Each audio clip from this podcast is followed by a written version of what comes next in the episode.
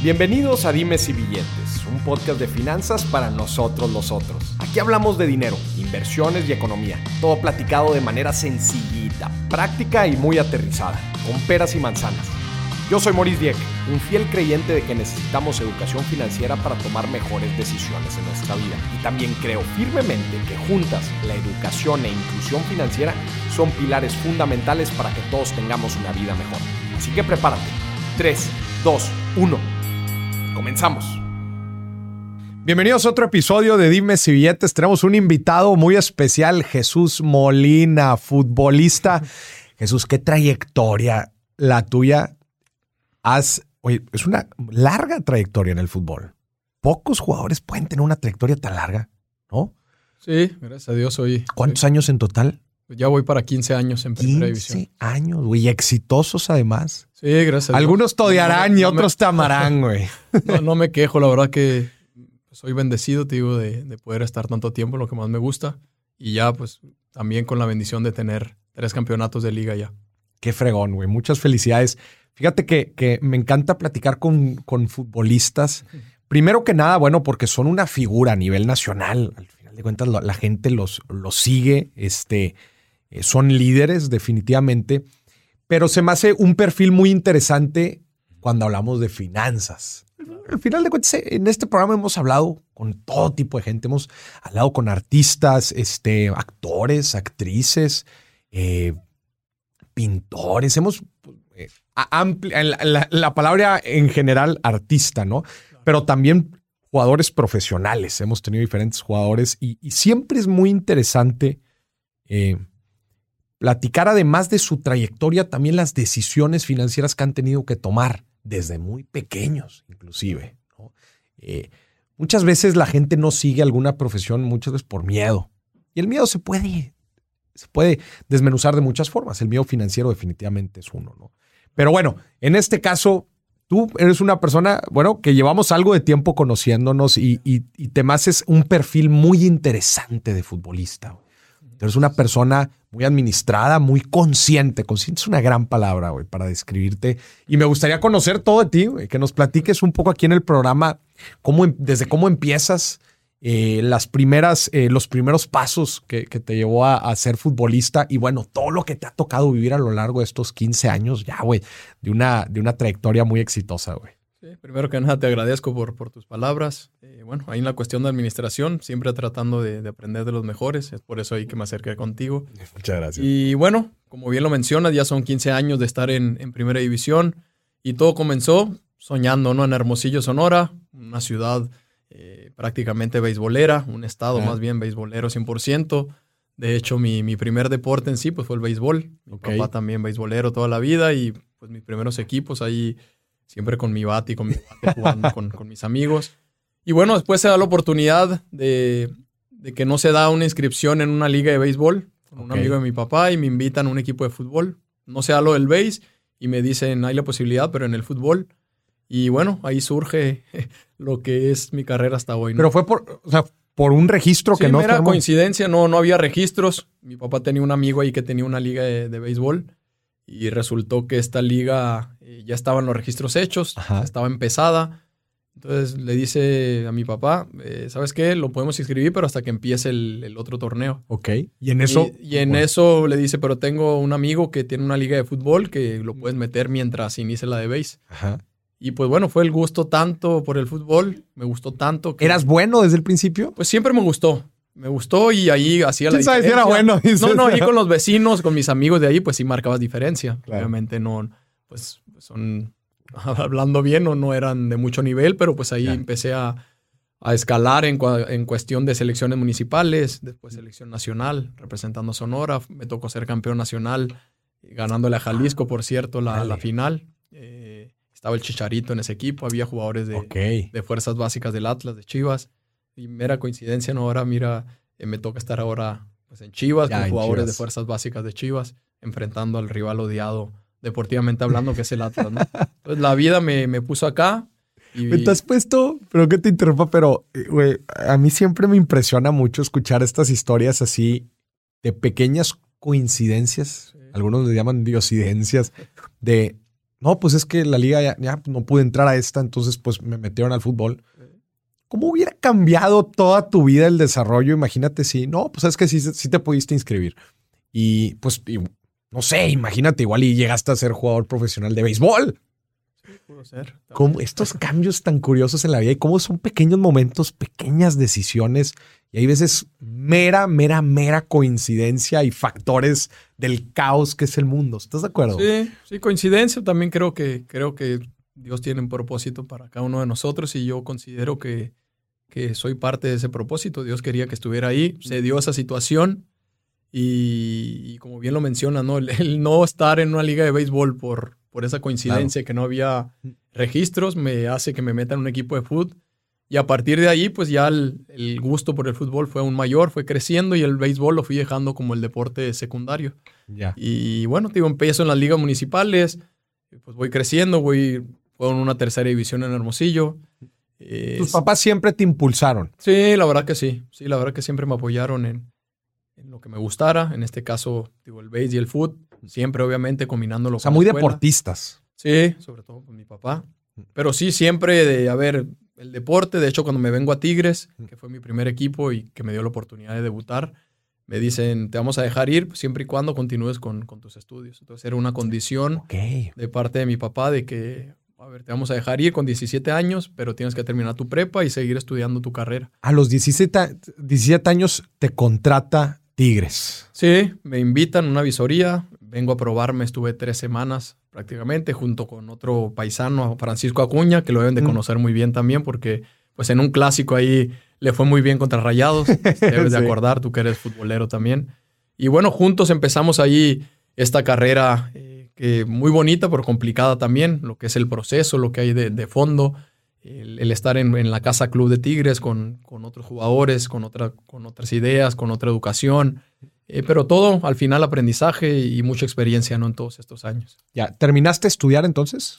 Terminé la prepa en Monterrey, me inscribo en leyes en la facultad. O sea, por eso, eh, por eso lo hiciste en Monterrey, porque ya estabas visoreado por Tigres, ya estabas contratado sí, por a mí cuando me dicen eh, que ya me hago tres semanas de pruebas, me dicen que sí, que sí me quedo en, las fuerzas básicas, en, la segunda división. Okay. Me dicen, regresa por tus cosas, arregla tu papelería en la escuela, porque cuando regrese, pues tienes que continuarla. Y yo tenía una materia pendiente en eh, matemáticas. Ok. Entonces tenía una materia como en extraordinario.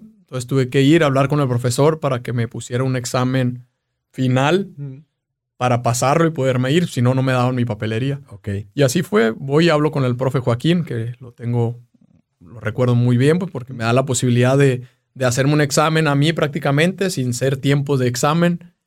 Lo hago, lo paso de panzazo. si es que lo pasé, pues seguramente para que se vaya tranquilo. Eh, y así se da, me, devuelvo al mes. O sea, arreglé todas mis cosas, la escuela, eh, maletas, todo, nos devolvimos. Y ahí estuve en, Casa Club eh, prácticamente desde los 17 a los 21 salí. ¿Qué es la Casa Club? Es donde pues, se quedan los jugadores foráneos. Ok. Es como la casa donde. Socialmente las fue. Sí, todas las fuerzas básicas, De, los, de los foráneos. Entonces ahí te dan de comer, pues, te dan eh, para dormir. Entonces sí, Tigres en ese sentido siempre se portó muy bien, nos, nos abrieron las puertas y estuve, te digo, cuatro años, cinco años en Casa De, los 17 a los 21. 21. De ahí después de eh, te pasaron al primer equipo. Sí, estoy dos años, a los 19 ya estaba en, en segunda división Miento, estuve un año en, segunda división, un año en reservas. Ok. Entonces después llega el Tolo Gallego. Mm. Eh, estaba me acuerdo de la, regla del 2011. Mm. ¿Te acuerdas de esa regla que tenía que jugar un, un chavo, un chavo, cumplir con los minutos? Y bueno, se da esa posibilidad de que yo ya estaba por irme a Tigres Reynosa, que era la primera A de Tigres, el proceso, ¿no? Segunda, reservas, primera A y luego primera. Entonces yo ya literal despidiéndome de mi novia, actualmente mi esposa, de que me voy a ir a los mochis, pues casi casi llorando todas las noches. y después se da la, la posibilidad. Ahí la conociste aquí en Monterrey. Sí, sí. No, yo a las dos semanas de que llego a, a Monterrey.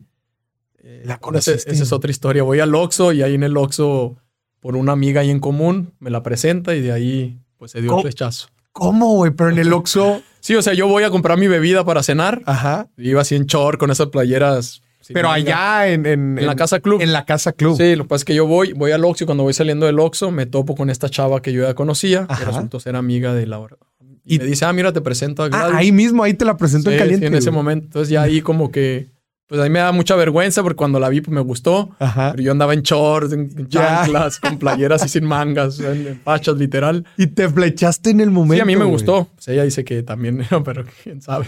Ya. Y, bueno, ahí platicamos un ratito y le, yo medio les corto el rollo de que perdón, pero me tengo que ir a cenar. Pero yo por la vergüenza de que pues no andaba presentable. ¿eh? sí. Y pues típico, ¿no? Que ya me voy, pero páseme el número y pues ahí nos escribimos. Y bueno, ahí por mensajes nos empezamos a ver. Me iba yo no tenía carro, no tenía nada. Ella ahí me veía, pues me llevaba a cenar. Y la verdad que fue un noviazgo muy bonito. Seis años y medio de novios. Qué fregón. Ya diez de casados, así que. Muchas felicidades, güey. Oye, pero ahorita que, mencionas, oye, que entraste a la casa club y que eh, como toda esta mezcla de ideas y de gente, pues al final de cuentas con todas creencias, o sea, ¿qué, qué fue de las cosas que más te llamaron la atención cuando entraste? No, sobre todo la disciplina que, nos hicieron adquirir, ese hábito de la limpieza, de, la alimentación, de comer en las horas que se nos pedía. A lo mejor el jugador pues, es desordenado cuando no, eres, cuando no eres tan profesional, de repente comes bien o comes a deshoras y pues a la postre en el rendimiento pues te termina afectando. Y en este sentido yo creo que el, crear esos hábitos desde levantarte y tender tu cama, un día le tocaba, éramos cuatro por habitación, había dos literas, y pues un día les tocaba a unos trapear, otros días a otro el baño. Entonces esa rutina de que fue difícil al principio, te soy sincero. O sea, hubo veces de que casi llegamos hasta los hasta, hasta, los, fregazos porque pues a uno le tocaba, ah, no, yo no lo voy a hacer ahora. Ya. No, como que no, si a ti te toca. y pues ahí te, ahí empujones y no, no, para que una cantidad de cosas que pasan en la casa club, pero que la verdad son cosas inolvidables y que las voy a valorar siempre. Qué fregón, ¿no? Y te van, como dices, te van formando, ¿no? como, pues la disciplina, sin duda, te van... cuando estás en fuerzas básicas, además de que te dan toda esta parte del internado y que básicamente te, te, puedes eh, subsistir sin problema, ¿te pagan? ¿Te están pagando o no? Fíjate, mi primer sueldo en Tigres, en segunda división, fue de 1,800 pesos al mes. 1,800 pesos al mes. Nunca se me va a olvidar. De, qué? ¿De fuerzas básicas? Sí, estaba en segunda división. Ah, segunda división. O sea, yo llego a segunda, estuve un año, o sea, durante pues un año y medio estuve cobrando 1800. 1800. ya me subieron, estuve en reserva seis meses y allí creo que me subieron como cuatro mil pesos. O sea, literal, ellos nos daban la casa club, nos daban desayuno, comida, y desayuno, comida y cena, y tú con 1800 pesos tenías que. Para, tus chicles, Sí, para ir a comprar la bebida, porque no te daban de tomar. Ah, o sea, te daban la comida, pero tenías que ir por tu jugo. Entonces, así fue como conocí a mi novio. Yo voy al Oxxo a comprar la, al refresco. Cuando regreso, pues ahí la veo. Pero se da por un tema de que pues mi dinero se iba en... En bebida. bebidas, literal. o en algún gusto ahí que quería. Y muchas veces pues recurría a mis padres para que me mandaran dinero. Esa es la realidad. ¿Y cuántos jugadores hay, por ejemplo, en, Fuerzas Básicas? O sea, en, Casa Club en ese momento éramos, ¿qué te gusta? Unos 40. Entre 30 y 40 personas. Eh, pero en Fuerzas Básicas, lo que es ya todas las divisiones, o sea, tercera, segunda, pues son muchísimos más porque muchos son locales. Entonces ellos pues, terminan de entrenar y se van a su casa. Nosotros pesos. No, no era nada. O sea, yo no podía. es algo 100% simbólico. No, yo a veces llevaba a mi, novia al cine o cosas, pero que tenía que, pues así de poquito ir. De poquito ir administrando. Era, pues, era nada. Eh, eh, ¿Fuiste administrado desde chico? Pues traté. No te digo que bueno, eh, creo que eso te obliga, ¿no? sí, no, no, sí, la necesidad. Otra, exacto, la necesidad te obliga a irte administrando bien. Y pues con esos 1800, pues me duraban 20, 25 días y la otra semanita me la jugaba, digo, con la ayuda de mis papás que me mandaban. Te mandaban como Para poder, para los camiones, porque ya estaba estudiando, me metí a la facultad de Derecho. Ah, después te metí. ¿Qué, sí, es que yo llego, revalido materias, porque en Hermosillo eran tres años de preparatoria y en Monterrey dos. Ok. Entonces yo cuando llego, hago dos años en, Hermosillo y me faltaba revalidar unas materias que aquí había y allá no. Entonces revalido como 10, 12 materias. Me dan mi card de que ya terminé la prepa, mi certificado. Me inscribo inmediatamente a, la uni. Leyes, siempre me gustaron las leyes. Mi papá abogado y pues desde niño viendo expedientes, sí. abogado penalista, imagínate, yo viendo ahí. Entonces, prácticamente el tiempo que estuviste ahí en Casa Club también lo usaste para graduarte. Y... No, no para graduarme, no, porque la carrera son cinco años. Entonces estuve prácticamente dos años yendo diario a la escuela y después me suben al primer equipo. Y ahí, pues entre viajes, pretemporadas, pues ya era enfocarte 100%. Ya, es otro rollo. Entonces no dejé La escuela no la, no como que la abandoné, pero sí le di prioridad al fútbol y la escuela me la fui llevando. De hecho, si tú ves mi Cardex ahora, pues hay muchas en tercera, en cuarta oportunidad. Ya. ¿Y te terminaste grabando? Y es hora de que, pues apenas estoy por. Ah, apenas. sí, de hecho, hoy fui a arreglar mi papelería de titulación. Ah, qué fregón, güey. Y ya, si Dios quiere, en marzo, eh, pues ya me van a entregar ahí marzo, abril. Ya. Pues ya, ya estaría ahora sí. Después de. Me metí en el 2006. Mm. Pues sácale, 2006, 2021. No manches, ya, no. Ya una, Oye, pero a ver. Eh, o sea, eh, platícame de este salto, porque pues obviamente estás en fuerzas básicas, estás en la casa club, ¿no? Estás acostumbrado a cierto tipo de cosas y después te saltan al primer equipo, güey. Platícame en general de lo que significa saltar al primer equipo, güey. No, obviamente, como dices, ya te tienes que enfocar, ya, es, ya estás como en el ojo de, el ojo del huracán. En el ojo del huracán, también financieramente, ya es distinto. O sea, platícame este cambio. Güey. Sí, no, cuando me dan la noticia a mí de que, ah, no te terminé de contar, yo ya me iba a ir a los mochis y el técnico que llega dice, a ver, yo necesito ver jóvenes para llevarme a la pretemporada. el tolo. El tolo gallego y saber con quiénes voy a contar para cumplir con esta regla, pues, si no te quitaban puntos. Entonces se da un interés cuadras y pues me fue bien el interescuadras, se termina el partido y me mandan a hablar a mí y a otros cinco o seis compañeros que estaban también en fuerzas básicas. Y ya no dice, no, no, eh, van a, no van a irse allá a los moches, van a quedarse porque van a la pretemporada a Cancún con el primer equipo. Ok. Entonces, pues no, imagínate la alegría de, pues, como un sueño cumplido de haber, pues estar con los jugadores que, que admiras, que... Claro es como que el tope, ¿ves? Llegar a la primera división era. No, si ves el primer equipo. Los no. manches. Entonces, mi primera llamada fue a mi papá de que, papá, ¿qué crees? No, ya voy a ir a la pretemporada. Y pues, yo sabía que era difícil todavía porque pues, el día de pretemporada, ¿cuántos casos no hay de que van y los terminan regresando, ¿no? Nunca debutan. Pero para mí era una oportunidad única y, y bueno, la recuerdo perfectamente y creo que aproveché pues a la perfección esa oportunidad. Ya, y entras, o sea, vas a pretemporada y ¿cuánto tiempo pasó para que debutaras? Empieza el torneo al mes siguiente y literal debuto. Ah, debutaste ese mismo torneo. Debuté con el Tolo. Eh, no digo que fui un titular indiscutible, pero sí jugué la mayor cantidad de minutos del menor. o sea, se la jugó prácticamente conmigo. Desgraciadamente tuvimos un mal torneo y después llega, si mal no recuerdo, La Puente. Mm. Y La Puente es el que me empieza a dar la continuidad eh, ya jugar más minutos, ya me empezó a poner más de contención, porque antes era más defensa. Eh, llega Daniel Guzmán, o sea, tuve una cantidad de técnicos ahí por del Tuca. Eh, pero bueno, ese, es la época del Tuca. Sí, también. E, ese salto, obviamente, que marcó mucho mi carrera, sobre todo en lo deportivo, ¿no? Porque económicamente tampoco fue como un salto tan considerable. O sea, yo de ganar 4 mil pesos el último torneo en reservas, me, me suben a 8 mil el doble. O sea, estabas ganando 8 mil ya, estando en el primer ya equipo. en el primer equipo. No, y estuve un torneo ganando eso. Después, pues juego, me empiezo como a consolidar. Y hasta el año y medio es cuando más o menos me llevaron así 8, 22, 22. luego 44. Ya. Y, ahí pues estuvo un buen... La realidad es de que en el fútbol para ganar bien, o sea, siendo canterano tienes que salir pues del equipo que te debuta. Del equipo A menos que hagas una carrera, okay. o sea, de muchos campeonatos, pues le está pasando ahora, no sé, por decir, Dueñas que debutó ahí, eh, en su momento Palo. Sí, una carrera ya... sí, de que tenga muchos años ahí. A mí se me da la oportunidad de que pues, haga un buen torneo en Tigres, un torneo donde metí bastantes goles y yo creo que eso llamó la atención y me contrata el, América. El América.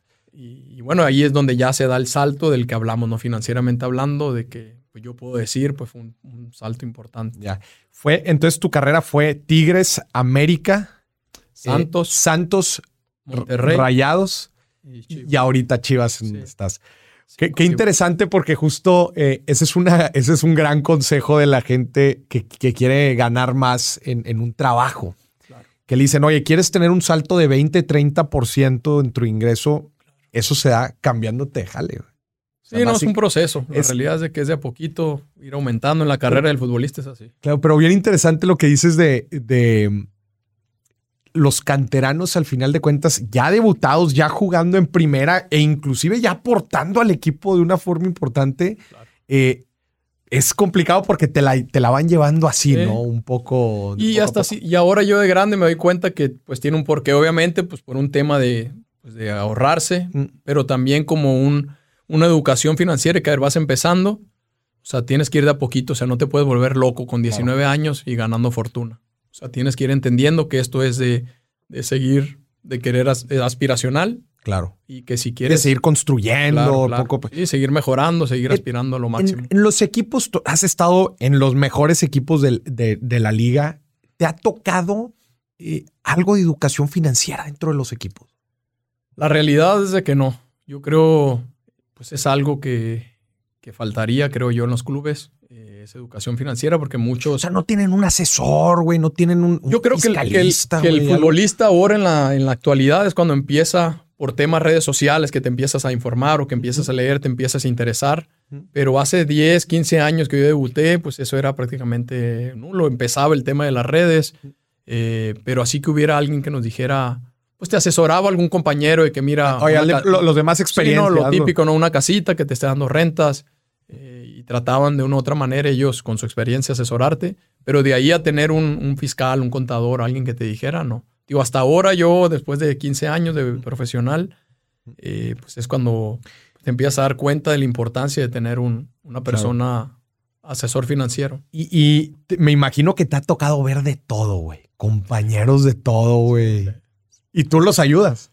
Pues sí, cuando se, dejan, cuando se dejan ayudar. Es que eso también es un tema, ¿va? Porque y, a ver, pues eh, trayectorias en el fútbol, pues tú lo sabes bien, hay de todos, ¿no? Está desde, desde los que despuntaron muy, muy, a muy temprana edad, pero luego, pues la carrera no lo, se lesionan. Al final de cuentas, la carrera. Oye, tú has tenido una carrera fregona de tantos años. ¿Cuántos, güey? Sí, ¿no? Como bien lo mencionas, hay, hay carreras, o sea, que pintan para brillar, mm. o para ser brillantes más bien, y que por una lesión, pues le pasó al hermano de, Alan Pulido, ¿no? Armando fue mi mm. compañero en Tigres y jugadorazo, el mejor, marcaba diferencia y casi una semana antes de debutar, el partido previo, bueno, la semana previa a debutar él, eh, un jalón ahí, se le traba la rodilla, ligamentos y se perdió como siete, ocho meses. Entonces ahí prácticamente cuando regresó, no te digo que se le acabó la carrera, porque el chavo pues el talento lo tiene, pero pues ya las oportunidades fueron menos, fueron disminuyendo, ya era pues ya el jugador que venía a la par con él, pues lo superó por, por el tiempo. Claro. Entonces esta carrera es así. O sea, hay que tener ese, esa pizca de, suerte también, de no lesionarte sobre todo. ¿Tú, ¿Tú tenías algún plan B? Sí. Pues me continuar con mi carrera. O sea, el, no llegar, el no consolidarme como futbolista era enfocarme en, en, la carrera, porque la, la, carrera cuando yo debuto, pues la tenía como el plan B, pero la tenía como de por si se da, por si acaso. Claro. Porque siempre me gustó, pero ya cuando vi que en el fútbol, o sea, debuté y siempre mi, o sea, siempre cuando cumples un objetivo, pues no te conformas si quieres más, ¿por qué no ir a esto? ¿Y por qué no? Y me fui trazando objetivos y, gracias a Dios, tío, se me fueron cumpliendo. Eh, y, de esta manera la carrera pues se fue quedando como, claro. abajo, ¿no? Pero digamos que ahí la tenías, ¿verdad? Sí, no, no, sin duda, sí, no. Y ahora, digo, el objetivo mío es pues terminar, tener mi título y y en algún momento, si se requiere, digo, prepararme, obviamente, meterme a algún despacho con algún amigo ahí que me asesore, que me, que me enseñe. No hay como la teoría, obviamente, para aprender, ¿no? Eh, y es la idea de que en algún momento, ¿por qué no ejercer? Sobre todo en el derecho deportivo, ¿no? Que es donde estoy actualmente. Uf, un temota. Oye, y un, rol muy importante, una figura muy importante es la como el rol de esta del manager, ¿no? De la persona que se encarga. ¿Tú, ¿tú tienes un manager? Manager, ¿te refieres como un mentor? No, a, como al representante, al representante de los jugadores, que muchas veces son estos mismos representantes los que le ayudan a tomar decisiones con la lana. Sí, totalmente. ¿Tú tienes un representante? Cuando inicié, eh, tuve uno sin firmar, de esos de palabra, de que a ver, cuando salga algo, pues tú como joven le compites a los ya consolidados y es difícil. Claro pues agarrar un mejor equipo o tener por ahí, no sé, más participación, porque pues tienes el jugador de jerarquía encima de ti. Pero siempre, bueno, en, el... Ahora sí que en estas pláticas futboleras siempre se dice que el, que el representante es un mal necesario, ¿no? Muchas veces, pues es un mal porque al final cuando empiezas a ganar, creo que más de 100 mil pesos, tienes que darles un porcentaje. Pues al final, pues es un trabajo, ¿no? Y viéndolo desde su lado, pues dices, pues trabaja, tienes que eh, remunerárselo ellos también pues tienen el incentivo de venderte más caro, ¿no? Pues sí, para llevarse sí claro, es negocio. Claro. Pero pues muchos te dicen, ¿para qué tienes? Y, o sea, tu mayor representante eres tú mismo. También estoy de acuerdo, pero siempre tienes que tener a ese que te pone en el aparador, ¿no? De que, a ver, tengo cinco contenciones, tengo este que es mío, que tiene estas características, ¿cómo ves? Entonces ponerte en el, en el mostrador Claro. para que te vean. Y si no tienes, pues capaz te ven, pero pues no es lo mismo a que vayan y te ofrezcan y te a todos. estén vendiendo. Exacto. Claro. Entonces, Y, y conforme, conforme vas creciendo, eh, vas cambiando de equipos, también obviamente tu, tu remuneración va, va aumentando, güey. ¿Cómo vas tomando decisiones de lana, güey? Que esto es, esto es de lo más interesante que hay, porque hemos tenido varios futbolistas aquí en el programa, güey. Y es bien interesante los esquemas de cada quien. Este, cómo administraban su lana. No, pues yo ahorraba tanto y todo esto lo invertía. ¿Y en qué lo invertías? Pues en tales cosas. ¿Cómo tú vas tomando decisiones de lana conforme vas creciendo en tu carrera? yo creo cuando, cuando empecé en realidad como a, yo ser administrado en ese sentido, tío, cuando empecé creo yo a ganar eh, un poco mejor, ¿no? Tío, cuando ganaba 8 mil, 16 mil pesos todavía, pues me organizaba, pero pues ahí estaba en Casa Club, decía esto voy a comer para ir con mi novia, de repente alguna ayuda a, mi mam- a mis papás, obviamente siempre ellos estuvieron ahí, también traté siempre de, de devolverle, ¿no? Todo el, el apoyo que me Qué brindaron. Eh, pero en sí, cuando ya empecé a ganar por ahí más de 100 mil pesos, fue que me hago de mi primer casa. Ok. De hecho, la saco mediante el crédito de, de Infonavit. Mm, O sea, doy un enganche y el Infonavit me estuvo ayudando y así me hice de mi primer casa. Después la liquido y pues me voy después a México y esta Mm. la pongo a rentar y vi que me resultó... pues, Que te salió bueno cayendo el tiro. Sí, me está cayendo una rentita y dije, ¿por qué no pues hacerme de otra? Mm. Y, la realidad es de que uno como futbolista pues es ignorante muchas veces del tema financiero y pues lo más fácil, creo yo, a lo que puede acceder es al tema bien raíz y que pues el bien raíz, como bien lo sabes, pues no es raro que se devalúe, que siempre la tierra va... Son activos nobles. Exacto. Entonces, pues en algún momento, tío, me, me dieron una, una frase, ¿no? De que, de que tierra hasta en las uñas, me decían. Entonces me la dijeron de muy, de muy chavito y, y fue como que yo me la tiré más por el lado bien raíz, De bienes por, por la raíces. tierra. Pero eh, platícame eh, de, de también cómo ahorrabas, güey. ¿Cómo gastabas? Puede ser muy tentador, güey. Los jugadores también tienen las referencias de otros jugadores. Ah, sí. Y dices, oye, pero espérate, mira, mira el- con el carrazo con el que va llegando, güey. Y yo, y no, pues yo también. Y Y luego también cuando metes el tema familiar también se vuelve todo un tema. no, no. ¿Cómo, ¿Cómo tomabas decisiones de eso? O sea, ¿cuánto, qué porcentaje ahorrabas? Los, ¿Qué hacías con los bonos? Sí, sobre todo ahora que mencionas esto de los premios, que nosotros, por ejemplo, cuando jugábamos cada partido nos daban un bono, por decirte 10 mil pesos por jugar, más aparte tu sueldo.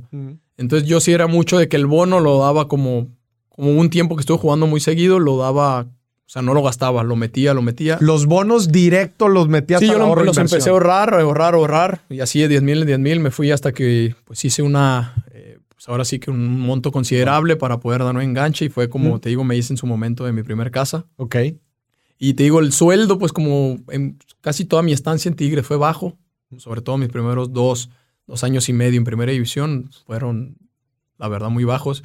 Fue como que me administraba el tema de repente a mis papás, de repente pues salías con mi novia al cine a cenar, y, pues en el día a día de ir al Soriana a comprarme mis cosas de baño, pues, la pasta, el champú. Se te iba ahí. el- Se, pues, se va rápido, ¿no? Gas- gasolina, porque ya en su momento me hice de un carrito seminuevo, Mm. mi primer carro, un Jetta, 2004, me acuerdo perfectamente.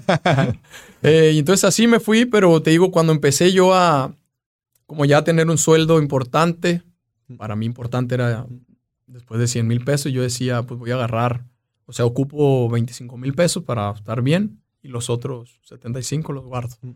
Y así los metí en pagarés, me acuerdo que Ya. me daban ahí los pagarés en, Mm. en el Banamex. Ya le estoy dando publicidad. o los metí ahí en el banco y, y así fue como me empezaba a hacer de dinerito y cuando podía, pues así me hacía de un terrenito. Me, me iba enganchando, casi siempre es enganche y meses sin intereses. Ese sí. Y pues gracias a Dios, así lo poco, mucho que, que he hecho, creo yo que, que lo he hecho de esta manera.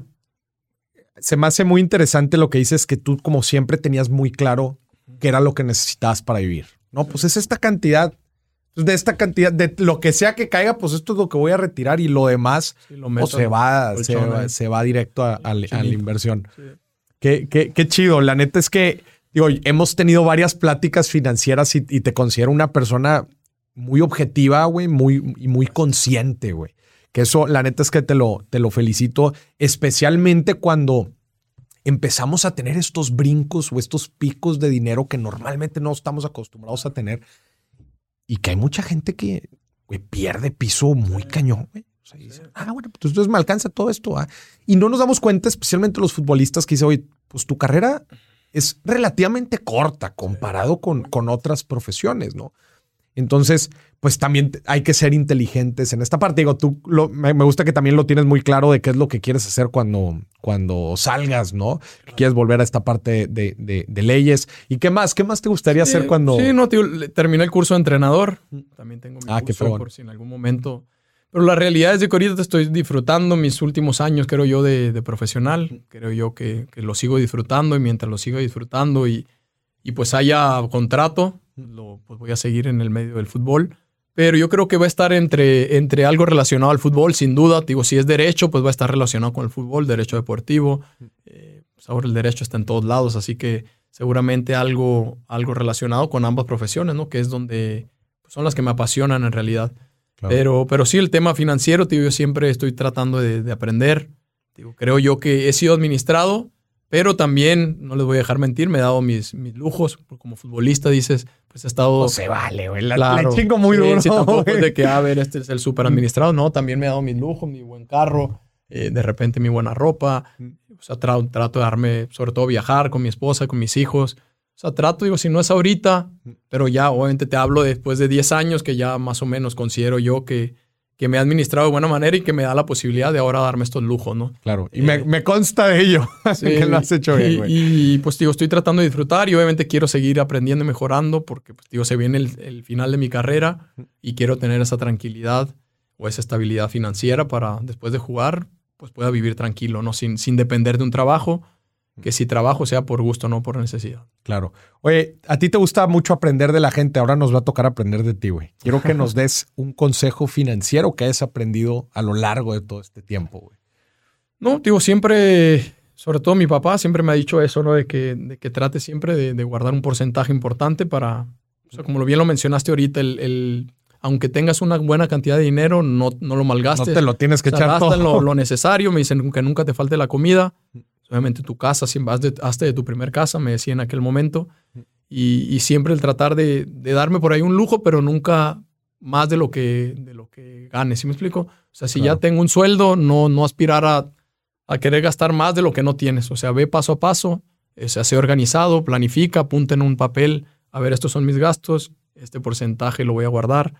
Y entonces yo creo que financieramente me ha funcionado porque creo yo, te digo, que, que lo he sabido hacer de esta manera, siempre tratando de, aprender, de mejorar, de siempre apuntar a ver en esto estoy bien, tema bienes raíces, en el tema bolsa, por ejemplo, que es algo que creo yo puedo mejorar, pero siempre tratando de, hacer un análisis de lo que estoy haciendo y haciendo mis números, ¿no? Tratando de, mejorar. De aterrizarlos, ¿va? Que, es un paso inicial importante, sí, pero yo creo el, tener tus apuntes ahí, o sea, la buena organización, creo yo que ha sido importante junto con mi esposa, de ver, vamos a gastar tanto en colegiaturas, eh, tanto en, servicios, tanto en esto, y a ver, nos va a quedar esto, bueno, esto hay que, hay que guardarlo, reinvertirlo, o comprarnos un terreno entonces, en ese sentido, no, no hay como una frase así en específico, pero sí. creo que lo dijiste bastante sí trato de, digo, de tener todo muy en orden, muy escrito.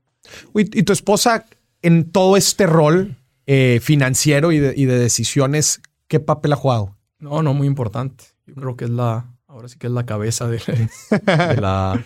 Y obviamente los dos eh, tomamos decisiones. Ella es administrada también. Sí, pues mi esposa es contadora. ¡Oh, no! Pero, también, también vas a gastar, ¿eh? no sé qué era. O sea, pero, tío, tratando siempre de, gastar dentro de lo que está ya estipulado o escrito. No, pero has empezado por ahí, que tu esposa era contador. Sí, no, pero la verdad muy, muy inteligente. Tío, estudió aquí también en, la Autónoma de Nuevo León. Y pues sí, entre los dos, a ver, siempre estamos ahí en un balance. Vamos, hacemos esto y estamos ahí en ese equilibrio que debe existir en todo, en todo momento. No, qué chingón. Y mira, un consejo también muy práctico a la gente que nos escucha. Eh, la metodología que tenías tú al inicio de, los bonos, eh, destinarlos directamente al ahorro, la inversión y el ingreso fijo, eh, obviamente para el estilo de vida o para los gastos fijos, esa es una excelente recomendación. O sea, no, a la gente le toca mucho los bonos de fin de año, el aguinaldo, el reparto de utilidades, este, ciertos picos no previstos en un negocio, este, fuera del sueldo y del gasto eh, o del ingreso fijo que estamos ganando, ese consejo es buenísimo. El cuando tenemos un ingreso no contemplado, güey. que ni llegue a las cuentas, güey. Directo, güey. Y que basemos nuestro estilo de vida y nuestros gastos fijos, lo basemos en ingreso que sabemos que va a ser fijo, güey. Porque luego el problema es cuando nos, es cuando metemos eh, a nuestro estilo de vida gastos fijos que están contemplados por ingreso variable que vamos a tener a lo largo del año y que luego no llega. Y ahí es donde empieza a haber un poquito de los, problemas.